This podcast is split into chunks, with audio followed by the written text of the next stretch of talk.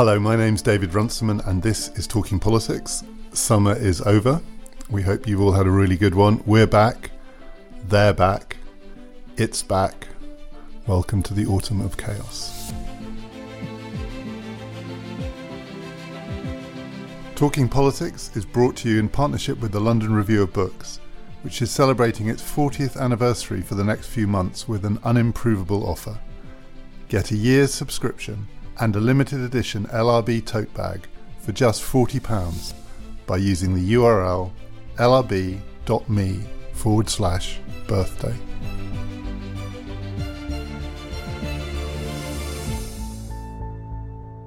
So, to start tiptoeing through this minefield, we have with us Helen Thompson, Professor of Political Economy, Kenneth Armstrong, Professor of European Law. We don't normally start with declarations of interest, but I think with this one we need to in real time. So, Kenneth, you are involved in the case that is going to the Scottish courts, trying to get the prorogation of Parliament declared unlawful. I probably even summed it up wrong. No, I, I mean the That is what you're trying to do. the action that has been brought on behalf of more than 70 MPs and- and Lords is trying to establish that the prorogation of, of Parliament during this period of time, the lead up to exit day, is both unconstitutional and unlawful. And there's a difference. Well, the unconstitutional is, is looking at the large constitutional landscape in the UK, the, the role of Parliament, the role of the executive, and the relationship be- between the two, and then also more specific legal principles in terms of the frustration of acts of Parliament, and in, in this case, frustration of the power that MPs gave themselves under the European Union Withdrawal Act to approve a withdrawal agreement if, if one came down the line. So it might be relevant to what we're going to go on and talk about. We're going to focus on the politics in due course. But the case that it's unconstitutional, that is because it breaches conventions and shared understandings, or the word that people often use, norms. And the case that it's illegal is because it goes against specific pieces of legislation. Is that right? On the constitutional side, it's not about convention. What we're looking at is the power of the executive, and, in particular the prime minister, to advise the queen to prorogue. And therefore, what we're looking at is, in fact, quite a classic role for the courts, which is to determine the legal limits on the powers of the executive. And those powers are limited by statute, they're limited by constitutional principles and principles of law. And that is what the petitioners in, in the Court of Session are asking the Scottish courts to determine that is the legal limits on the power of the executive and that is that's a classic function of the courts So, as always, it's Wednesday morning. On this Wednesday morning, in about looking at the clock, 40 minutes, you're going to hear the first judgment in relation to this case, right? so as we're recording this Lord Doherty who sits in the Outer House of the Court of Session will be giving his opinion on on the case as it was presented uh, yesterday thereafter there's a possibility of an appeal still within the Court of Session to the Inner House.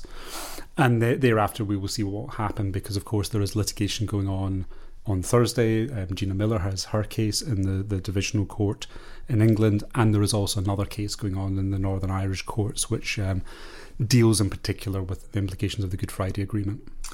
And that isn't the only thing that's going on. So we've got to somehow marry these things up. If we stick with prorogation just for now, before we get on to what happened last night, Helen, what do you think is the politics of this? So, what was designed to be achieved by proroguing Parliament in this way? So, it may or may not turn out to be un- unconstitutional, and that will have knock on consequences, and it will also have long term consequences because part of the reason, presumably, this fight is being fought is to establish some guidelines for future governments and future situations, not just about this case. I mean, I think there is interesting questions about that wider role of the executive in, in advising the Queen in respect of various issues to do with Parliament. I mean, prorogation is one, setting the date of, of an election might be another. So, although this is one case and one very particular case given the circumstances, it does raise this wider question about what power exactly does Boris Johnson or any other Prime Minister have in advising the Queen to do various things, and what is the role of the courts in ensuring that the executive acts within proper constitutional and legal limits? So, given that, there was also a political strategy at work here. I mean, this was not a random act, and we'll, again, we'll discuss in a minute whose decision it was. Was this Dominic Cummings? What were they trying to achieve? So, I, the great fear initially of the people who are most horrified by the thought of prorogation is that Parliament would be prorogued to prevent Parliament from blocking a no deal Brexit over the time when that was happening. So prorogation would take us over the 31st of October deadline. Now, that's not what's happening in this case. So time has been squeezed, but it hasn't kind of been annulled. There is time, as we discovered last night, there's plenty of time to do it. Options potentially have been squeezed in that it looks to me like it has made it somewhat harder, though not impossible, for the no confidence route, and it squeezed the opposition to the government down a route which is to legislate for an extension, essentially take control of parliamentary business. And it has provoked outrage and it has provoked a series of legal challenges. What were they trying to achieve? Well, I mean, we don't know is the honest answer to that. Is is we can just like look at the actions and then try and reconstruct what the reasoning behind them might have been. I mean, I think that the idea that the motive was to squeeze the amount of time on no confidence in forming an alternative government runs into the issue that that didn't really look like it was going anywhere. I mean, that, that all summer that appeared to run into the problem that there was simply no consensus amongst the opposition parties I mean, about who could be who could be prime minister. It does look like this decision was taken a few weeks ago. It wasn't completely clear. I mean, I, I agree. I don't think it would have happened anyway, but it did force the issue. Seems to have forced the issue. Possibly, I, I would say that as far as it's possible to reconstruct other people's reasoning, that it's got it had two motives. The first was to do something that was provocative and to try to provoke those who look like that they are opposed to no deal in all circumstances, but actually his underlying position is more like to oppose Brexit, to do something more dramatic in their opposition to Brexit. So that worked. And the second, and maybe this was actually more important, my judgment is is that Boris Johnson would like an orderly withdrawal from, from the EU, that he doesn't actually want no deal. But in order to achieve that, then something has got to give for the EU, and that means something has got to give with the Irish government. And I think, regardless whether this judgment is plausible or not, that the judgment was that Parliament has to look like it's defeated it has to look like the executive has the upper hand because unless the executive has the upper hand, there is no possibility of the EU27 and more particularly the Irish government moving. And the, unless the Irish government believe that there is a genuine risk of no deal, then we're stuck in stasis. Mm. So that didn't work. I mean, it doesn't at the moment. It doesn't look like so. Provoke outrage and force people to coalesce around a harder anti-Brexit position. Yes, showing that the executive has the upper hand over the legislature. No. Well, I think one of the inter- to this point, yeah, one of the interesting things that's that's come out is that we're back to the consequences of the Fixed Term Parliament Act here, which I, I do think, as I said before, has been pretty catastrophic in terms of its consequences for dealing with Brexit. That that what Johnson was trying to do in terms of threatening the threat of losing the whip and possibly deselection and even expulsion from the party was to try to do something that would have been possible without the Fixed Term Parliament Act, which is to turn these substantive matters into votes of um, confidence. Now, if you go back like to the Maastricht Treaty, you know, you had Conservative MPs who'd spent an entire year, you know, in something that could be described as almost as parliamentary siege warfare against Maastricht Bill. But as soon as Major turned it into a, a confidence vote on that issue, I think one of them didn't turn up at the House of Commons, and all the rest of them jumped back in into line. So I think you could see that there is precedent for thinking that you can discipline your MPs by saying that these are the consequences if you oppose us um, at this moment. But I think that when you try to do it without the old conventions and you try to do it when you've got this legal framework now about the Fixed Term Parliament Act that governs what the consequences of confidence votes and how they are used, it just it just doesn't work. And he may have thought that you could actually make it work if you like, in this more naked way, and it, and it didn't. And particularly when you, you see a kind of an alternative strategy, which is, oh, well, we'll take away the whip, we'll deselect you, we'll use that kind of party discipline as a substitute for the, the kind of the discipline of, well, this will be a confidence matter mm. and therefore the government might, might fall. But of course, that's not worked either because those MPs have simply said, well, if that's what you do, that's what you, you do. And in fact, you're just decreasing your own majority at this point. We've talked about this before, and it's often said that we wouldn't be in this position, never mind Johnson, if May had had the option of turning one of the meaningful votes, maybe even the third one, into a confidence vote. There's an article by Catherine Haddon addressing this point, saying that May could have done that. I mean, Johnson did it. I mean, he explicitly said, verbally said, this is a confidence vote, and it didn't work. May could have done it. There was nothing to stop her doing it. You, as it were, announced it. So why couldn't she? Well, she could have done it in the same way that which Johnson did. She just didn't want to. Is, is that she didn't want to, and it, and I think that what Johnson's proved is it just doesn't work in the same way if the consequences don't follow in the same way, which is what you know they did prior to the Fixed Term Parliament Act. Is is that you lose a confidence vote prior to the Fixed Term Parliament Act, there's going to be a general election. That isn't what happens if you try to reconstruct it and just threaten your MPs anyway. And is it, as always, as we've discovered with these things, because in the past there was the one vote, you didn't get a second bite at it, but now people are aware that there will be another vote as for this week. So there's the, the vote which is said to be the confidence vote, but you know you get another bite, which is the vote: will we have an election or not? That's the problem, right? Putting it back to the legislature as to whether or not it dissolves itself. And that is if there's enough time to have that second vote. And of course, another little bit of the legal picture is that question of whether prorogation kicking in then frustrates the capacity of an alternative government to be formed within the 14 day period and therefore frustrates uh, the function of the Fixed Term Parliament Act, which is to say you have a 14 day window to regain confidence or, or for somebody else to gain the confidence of the House. Because that's, in a way, what I assumed was part of the strategy here was that those 14 days would be squeezed. I mean, I'm sure there are ways around it, but would be squeezed, forcing the opposition into this route where it's just a straight confrontation between a piece of legislation that demands something of the government and a government that, though it says it will honour the rule of law, and we'll come on to what that means in a minute, can't act on that basis, therefore forcing a general election because the only alternative, which is to create an alternative government, is no longer available.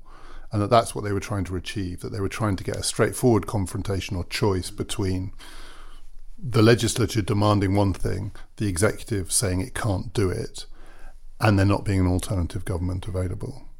I see that, but I still think you can't leave out the EU side of it, and I think that that is a that is a problem in lots of the ways in which the whole issue over the last few weeks has been, you know, like talked about, including the extension issue. Because what this bill is also raising the question as is is is it the case then that Parliament is going to accept whatever extension the EU offers on whatever terms the EU offers? Now, if the answer to that is something that could substantively be portrayed as yes. That is actually quite useful also for for Johnson because it basically says, look, these people in Parliament are trying to thwart the wishes of the majority of the British electorate who voted at least expressed in in, in the referendum, and they wanted to let the EU tell us absolutely everything that now happens. If you're trying to frame a political contest for a general election, that's has its uses, shall we say? So in a way, that one has kind of worked. I mean, a lot I is mean- going wrong at the moment for the government, and it's Yeah. really struggling to find a path to the general election it wants to fight. But the wider strategic goal to have a kind of provocation of a response. I mean, I'm sure this is Cummings, right? This is him doing the art of war or Bismarck or whatever it is, trying to provoke a response which allows you then to frame the fundamental choice on your terms, not their terms.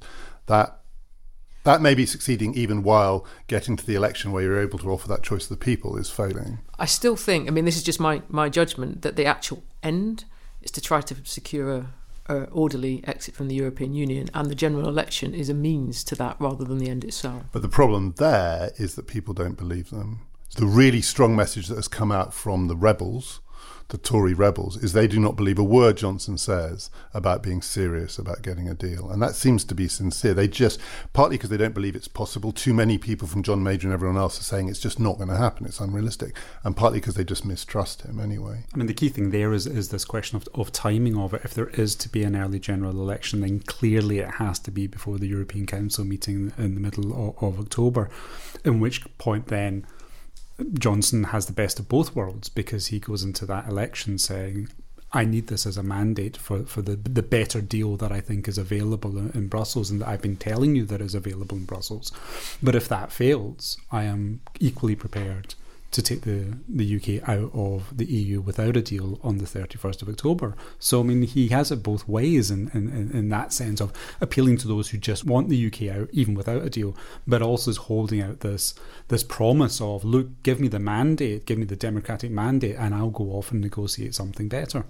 So that's the thing that Jeremy Corbyn is now clear in his own mind and in his public statements he can't allow to happen. So that's the elephant trap, the Boris trap, the bear trap, to be caught facing that kind of general election. And Corbyn is saying there are two things that the opposition want. They want a general election, and they want a general election after no deal has been ruled out. Now, I'm still not clear. I, I think Johnson's got huge problems at the moment, but I'm still not clear how Corbyn achieves that. He can't. I mean, there are, there is something really, really. Okay, now I'm clear. but there is something really fundamental. We're going to say something else then. Oh. is if the election takes place mid October and Boris Johnson wins a majority and forms a government, he can overturn the legislation that is going through Parliament today. That whole attempt to tie the hands of the Prime Minister up until and beyond the 31st of October simply falls away because a, Johnson government would simply then repeal that bit of legislation. Therefore, the only way in which this works for the, the rebel MPs, or however you want to describe them, is for that general election to take place after the 31st of October. This Parliament cannot legislate to take no deal off the table if a general election is going to be held that will then potentially repeal that legislation. And is the contradiction there that if a general election happens after the 31st of October, and this government can't be replaced by an alternative government, this government can hold the line and essentially force a no deal through? Absolutely. I mean, I'm still not totally clear about this, but are these the choices? So you get a general election before the 31st, and whoever wins that election can do what they like. So you try and force a general election after the 31st, but you do not have the capacity to replace this government with an alternative government. So then Parliament says, we're legislating against no deal, but we're not replacing the government. And the government says, well, it's up to us what actually happens on the 31st. Is that then the constitutional impasse? If the opposition parties, either one of them or or, or in combination, can, can form an alternative government, then they, they can take. Uh, right, but assuming they can't, assuming, assuming Johnson can't. remains Prime Minister, Parliament will not vote for an election before the 31st. Parliament does vote to make no deal, to outlaw it. What happens? What happens on the 31st? If Johnson is Prime Minister, Parliament says, we want an extension. Johnson refuses, Parliament refuses an election Queen? well, you've got to have, you've got to factor in the possibility of, uh, as I say, extensions also don't just come out of British politics. They have to be secured with the with the European Union, and because that deadline is not just a matter in our law; it's a matter in EU law um, as well. And then there's obviously the other possibility that Parliament still has open to it, which is to pass legislation to revoke Article 50 and you know, I think I said way back before we when we were finishing at the end of last well, early in the summer, whenever that went. Now what then was now or whatever, whenever that was. We're leaving that in. um, that there was a way of looking at at it that the politically most useful thing, advantageous thing that Johnson could do was to try to provoke Parliament into trying to pass legislation to revoke Article 50 because then you really do have a Parliament versus the people election in the most darkest terms. Then, and I mean by that, I'm not saying that's the objective case. I'm saying that you you have as a narrative that in the starkest terms. Because the thing that is really makes it so hard to even think through these things is that we seem to be heading to a situation on the assumption that the opposition cannot organise around an alternative government where the government can't be replaced and the government cannot do the thing that it believes is its fundamental objective as a government. And that this could go on, I don't know for how long, but it could go on past the 31st. And that is just, it's almost impossible conceptually to wrap your head around it. I mean, at what point does the government fall in the absence of a general election, in the absence of an alternative government? It doesn't. And yet, can Parliament simply keep legislating to tell it it's not allowed to do the thing it wants to do. And then we get to this fundamental question where people say, well, it, then the government is going against the rule of law because Parliament has made a law and the government is refusing. But it's a very particular kind of law. If this bill goes through and there is no general election, then there are clear and binding obligations on the Prime Minister as to what it is he, he must do, and they are enforceable in the courts. So there is that power there. The question is whether an election is held in the meantime that would then repeal that law. Now, one possibility then is if there is no general election in terms of the Prime Minister putting out a motion for an early election before the House that would require a two thirds majority. So let's say that doesn't that majority isn't reached. I think Keir Starmer said this morning that Labour wouldn't vote for, for one unless they could be sure that no deal is off the table. So let's imagine then that we get to the middle of October, we haven't had a general election, we do have a European Council, and nothing comes out of that. And Parliament has passed anti no deal legislation. Um, Parliament has then passed anti no deal legislation. There would be a compulsion then to seek a further extension. And Johnson says I can't. But what there's no, happens? there's no compulsion of the EU to give it. Of course, no, No. there isn't. Of course, there isn't. And of course, I Yeah. mean, the, this legislation cannot demand that. Of course, it can't, and it, it can only request that the the prime minister seek an extension. There's certain things that then click in if that extension doesn't doesn't happen. But I mean, uh, you're absolutely right. The prime minister is required to seek that that extension, and the EU isn't, isn't obliged to Everything that we've learned before about what might be the terms in which the EU would consider an extension, if you think back to what was said last time, would be would be for something substantive to change. So presumably that means that their terms would include would be either a general election or or another referendum. But for the opposition, that's fine because the election will happen after the 31st. On Kenneth's account, Johnson is constrained, and Johnson has then blown past his do or die deadline. I mean, I want to know what happens if Johnson says, yes, and he has said, he said it yesterday in the Commons, of course, I will obey what the law requires. So a law is passed requiring him to ask for an extension. And he says, I can't do that. Jail me. I can't do it. You have to either form an alternative government or have a general election. I can't do it. Then what happens? And this is where we get to the great dilemma of the day, which is which should be the thing that is running this? Is it is it litigation in courts or is, or is it the political process? Now, it's fine when you have a political process that can be up and running, that can try and manage this, whether we get votes of confidence, whether we get attempts to form a government of, of national unity and all the rest of it. If that fails, if that politics doesn't work, then of course legal safeguards should click in at that point to say, well, Parliament has expressed its will, and it's the obligation of the courts to uphold the will of Parliament. That is, after all, the, the essence of the sovereignty of Parliament. And the courts do that how? They say to the Prime Minister, you have to do it or we'll X. And the Prime Minister says, no, I need a general election. Part of my problem here goes back to the Fixed Term Parliament Act, which is a lot of this is framed by that, and, and it is, to use a technical, it's a pretty crappy piece of legislation. It's kind of bad law, right?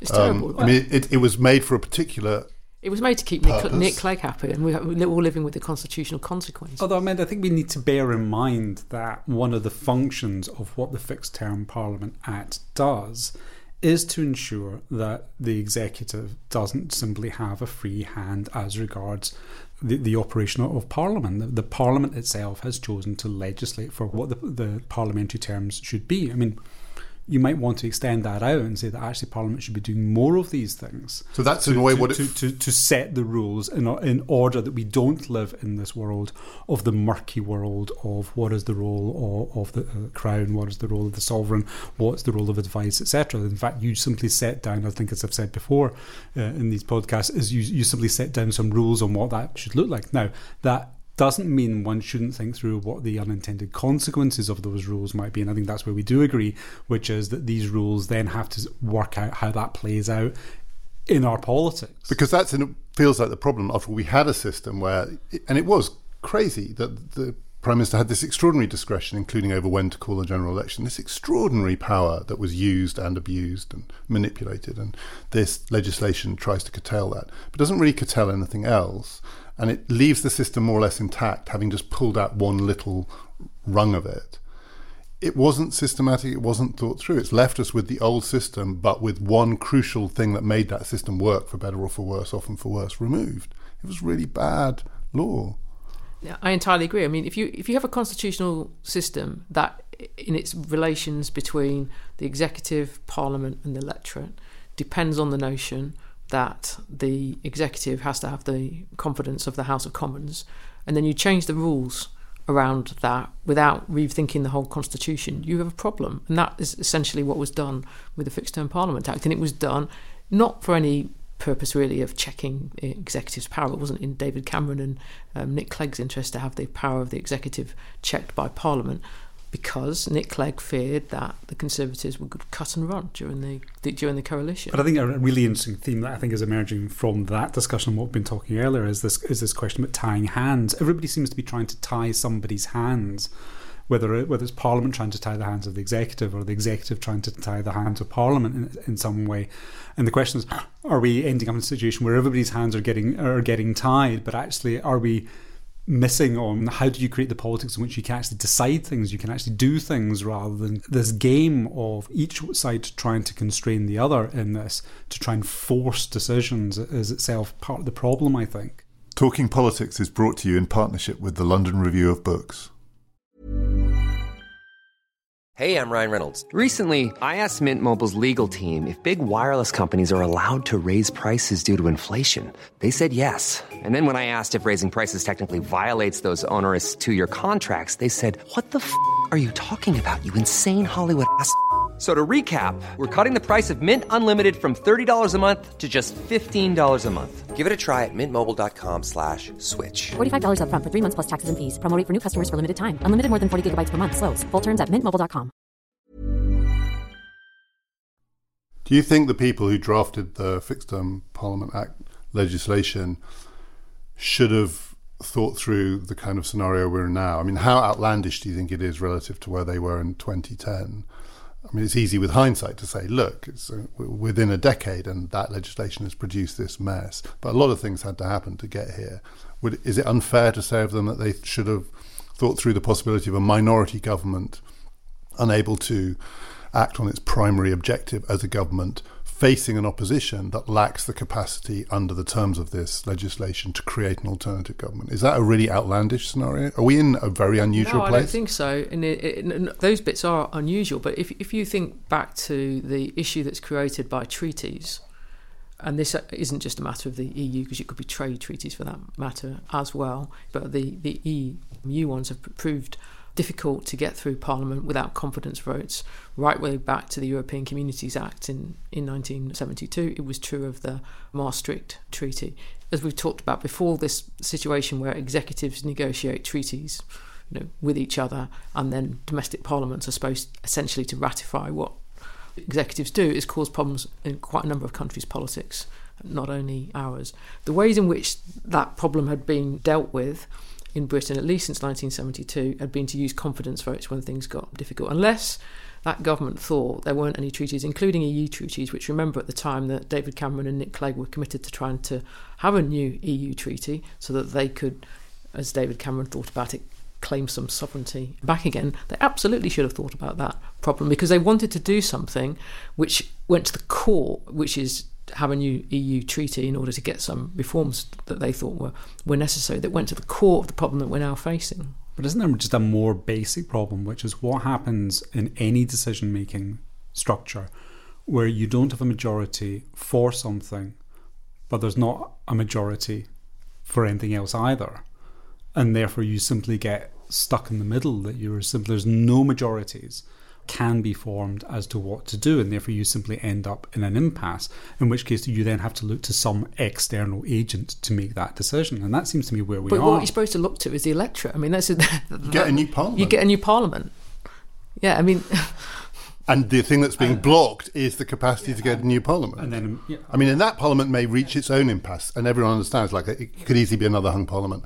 But at least they would have fought that election. I mean, I want to come on to this. They would have fought that election on a series of promises or offers to the electorate about the resolution of this question, which is not really the case. I mean, that's the other problem here.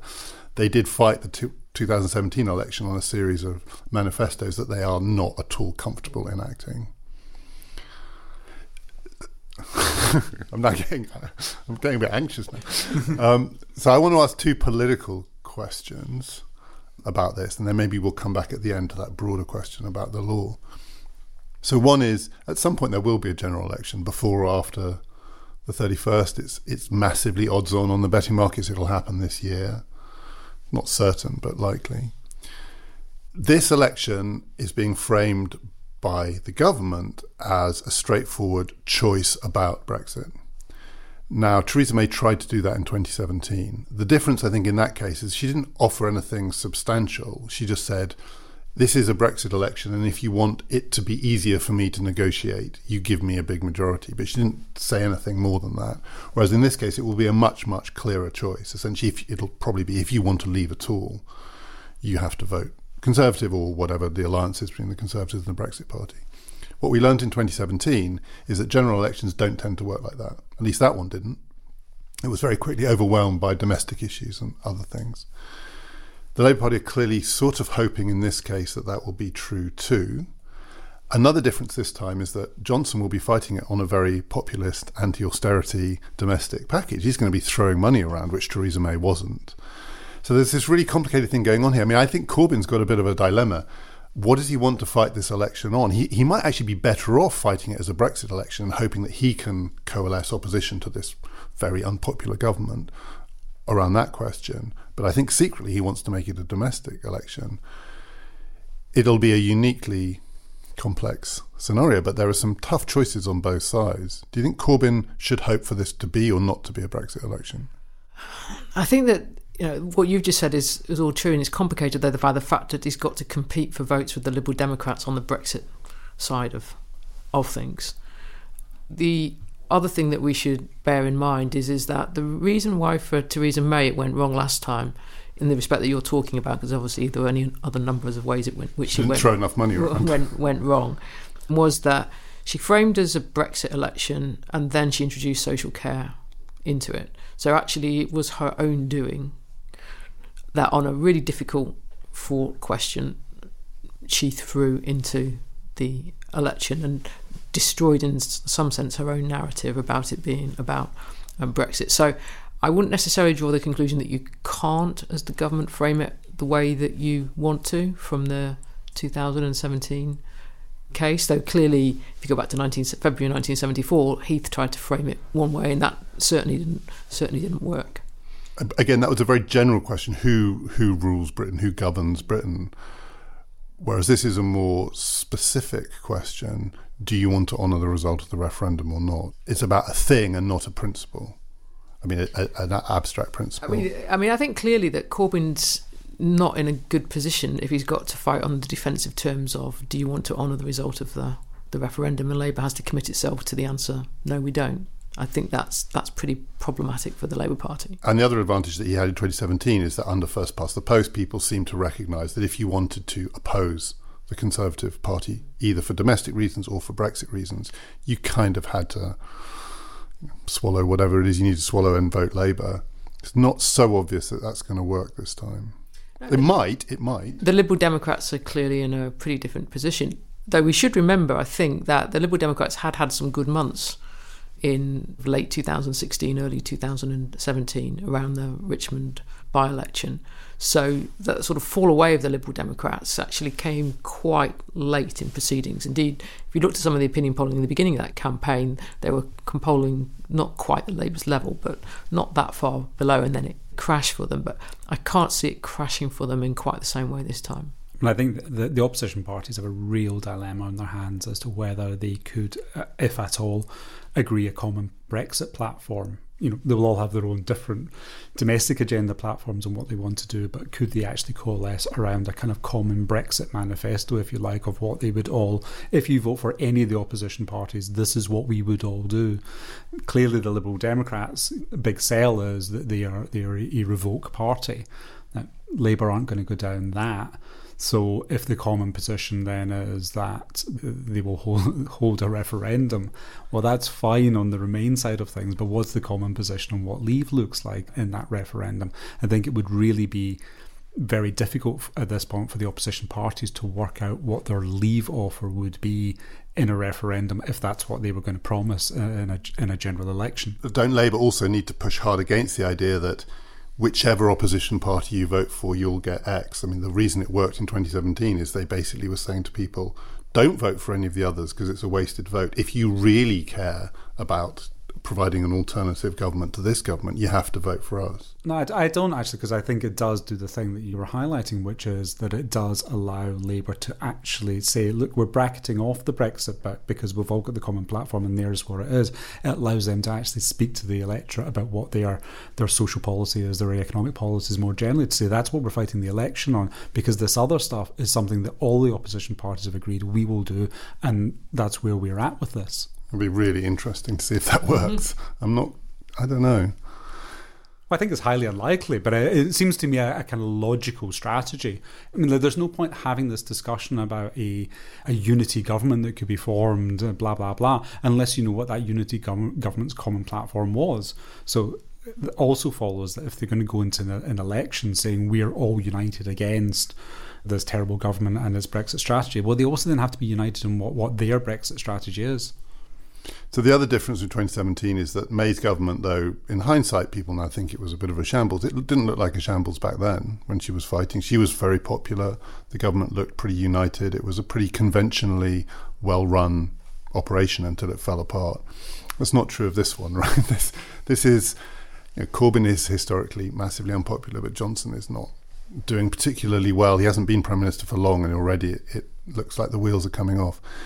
And then there's we, we often discuss do the old rules still hold? So here's another old rule that used to be just a kind of mantra of British politics, which is when the special advisor becomes the story, the special advisor has to go. So when Alastair Campbell became the story around the time of the David Kelly affair and, and its aftermath, he had to go.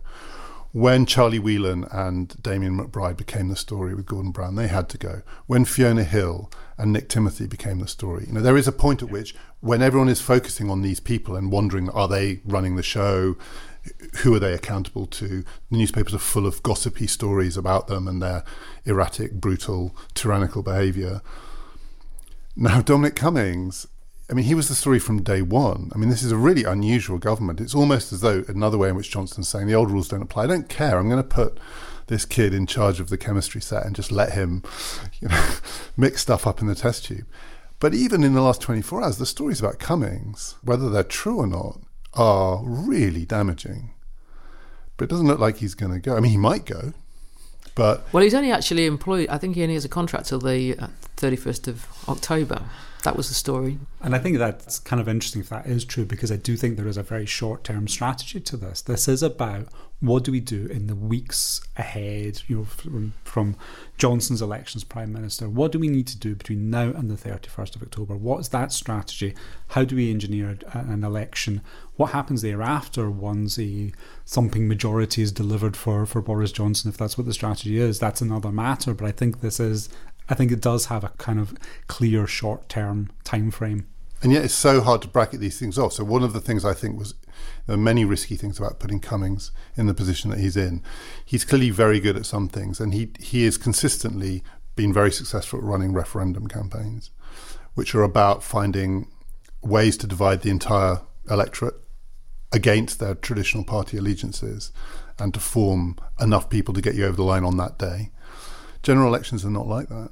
And parliamentary politics is not like that. And manifestos are not like that. They didn't have to produce a manifesto for the Brexit referendum, but they will have to produce a manifesto for this. My feeling is if they let Cummings loose on a general election, as letting him loose on parliamentary politics, they are really, really playing a dangerous game. There's no evidence that he knows how to do that, or that his style of politics suits that.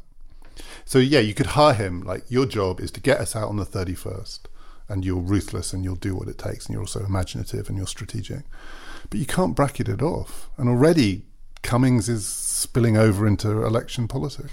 I mean, clearly he has, you know, antagonised a not inconsiderable number of Conservative MPs from what we read. And you're absolutely right that parliamentary politics and referendum politics are not like each other. And that is one of the reasons why we are, you know, like where we are, is, is that the referendum allowed a, a coalition of Leave voters to manifest itself that wouldn't have been able to manifest itself in parliamentary politics. I think even if you take the Conservative Party moving in a more Eurosceptic direction, it still would have been incredibly difficult for that coalition to manifest itself.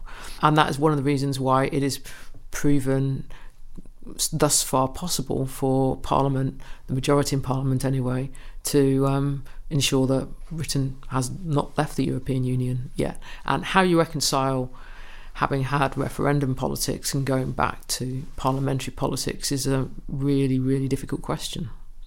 And it goes way beyond Dominic Cummings, that's what I was trying to say. A lot's going to happen over the rest of this week. We're going to be coming back to talk about this again before next Wednesday. Kenneth, there will be decisions being made in the courts as we go through this. And there is, in the background, this kind of rumbling narrative mean, two claims are being made. One is that we've seen a coup. I mean, I think people have heard me talk about this. I don't think that's really helpful language. But the other is that the principle of the rule of law is at stake here, that Parliament is passing laws and the executive potentially is refusing to do what those laws demand of it. And we've talked a bit about how the executive may not feel it has much choice. Is this, though, this is the thing I'm not sure about. I'm pretty sure it's not a coup yet. Is the rule of law at stake here? When Parliament, for a particular purpose, passes a piece of legislation to try and require of the executive something that the executive does not want to do in order to forestall either a general election or being forced to come up with a unity government under Jeremy Corbyn, it's political from top to bottom, from head to foot, side to side.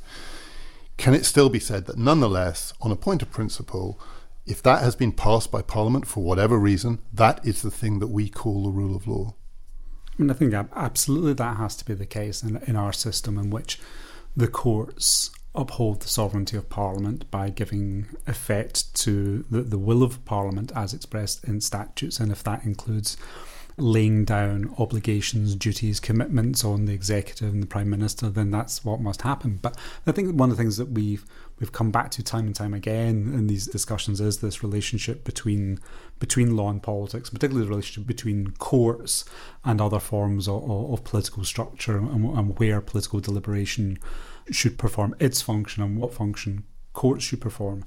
I think the point you're making about whether there's a coup or not, it's, it's much, much more about the irresolution of our politics, these kind of impasses, the failures, the, the, the tying hands in ways that make make actual politics difficult to come to to decisions, and in a way, the courts are being brought into the, these things. But I think there is a legitimate role for for courts here. I, mean, I know Jonathan Sumption has been interviewed extensively on this and saying actually these aren't really legal questions; these are these are questions of politics best best left to the political arena.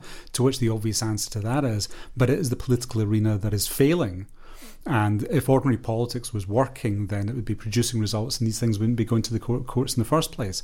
The role of the courts will always be residual in, in this sense, but their role is clear in a system that isn't just a representative democracy, but also a, a constitutional monarchy, that the constitutional part of that really matters, and that the courts are there to perform their constitutional function, which is to control the executive and uphold the will of Parliament.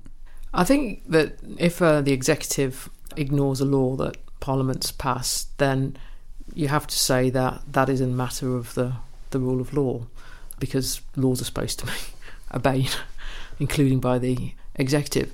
I think you can still, though, turn around and say that actually Parliament, or the majority in Parliament, that has got to the position where it is trying to instruct the executive about how to conduct negotiations with the EU, and that has the previous Parliament legislated for a referendum, and that almost all the MPs, or most of the MPs anyway, in this Parliament stood for in the last general election on the principle of upholding the referendum result, and then that Parliament has declined three times to leave the European Union in an orderly way, that you can still think it's constitutionally feckless for the majority in Parliament to be passing laws to instruct the executive about what to do. And it seems to me you can hold both of those positions that the rule of law is at stake and that doing this by the majority in Parliament would be a constitutionally feckless thing to do. And, you know, I'm not the person who's saying that th- this isn't an issue of the rule of law, but this is in some ways a failed Parliament. I mean, I think this Parliament has failed in many respects, and it's tying itself up in knots, which is politics. Politics is about tying up yourself up in knots and then trying to undo them. But because the obvious solution would be not for this parliament to keep legislating, but to try and get a new parliament, for this parliament to keep legislating does at least potentially in the long term pose some risk to the reputation of this principle of the rule of law, I think. I mean, I think it's dangerous without. I think you can hold those two thoughts in your head too that there are some really important principles at stake, and upholding those principles in the name of a failed parliament politically might be quite dangerous. I think it runs the danger of looking that the law is being used for a particular political purpose, and that those who are on the losing side of, of that are not the people who have recourse to law in the same way. I think that is a genuine political risk going forward. I mean, I think there are two issues here. One is about whether Parliament and MPs uh, use the parliamentary process to enact laws that uh, produce something which you describe as constitutionally feckless. That is one question. Of course, it's, a, it's, it's always a question about whether in any constitutional system, legislative acts should always be immune from review or should they be held to higher constitutional standards. That's why you have written constitutions and fundamental rights guarantees around the, around the world. The other way of looking at it, though, is whether it is possible and right for the executive to be able to do things which are constitutionally feckless, or as we would argue, aren't just constitutionally feckless, but actually just are, are downright unconstitutional.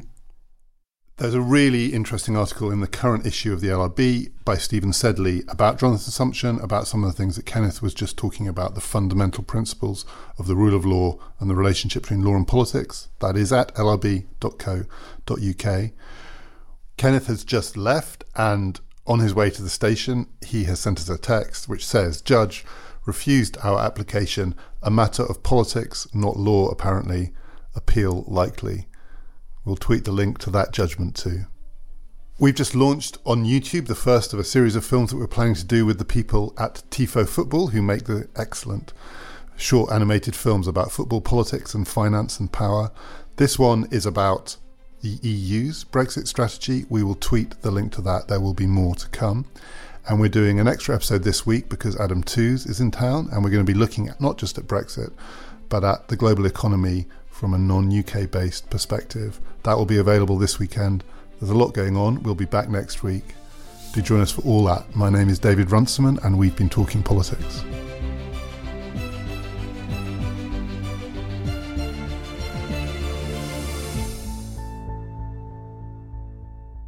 How long, have we, how long have we done? We've done 43. This is the point where we look at our phones. Yeah. See if anything's happened.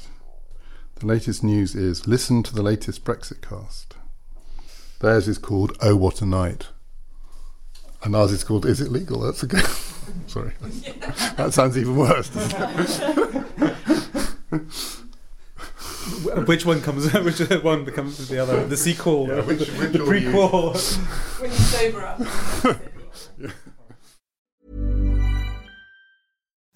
Imagine the softest sheets you've ever felt. Now imagine them getting even softer over time. That's what you'll feel with Boll and Branch's organic cotton sheets. In a recent customer survey, 96% replied that Bowl and Branch sheets get softer with every wash. Start getting your best night's sleep in these sheets that get softer and softer for years to come. Try their sheets with a 30-night guarantee. Plus, get 15% off your first order at bollandbranch.com. Code BUTTERY. Exclusions apply. See site for details.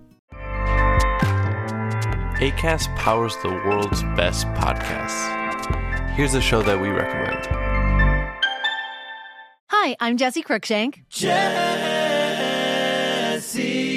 Cruickshank. I host the number one comedy podcast called Phone a Friend. Girl, let's phone a friend. Not only do I break down the biggest stories in pop culture with guests like Dan Levy and members of NSYNC, I do it with my own personal boy band singing jingles throughout because it's my show. It's your show, girl. New episodes of Phone a Friend Yeah. drop Thursdays wherever you get your podcasts. So work it, girl. Yeah, work it. Okay, that's enough.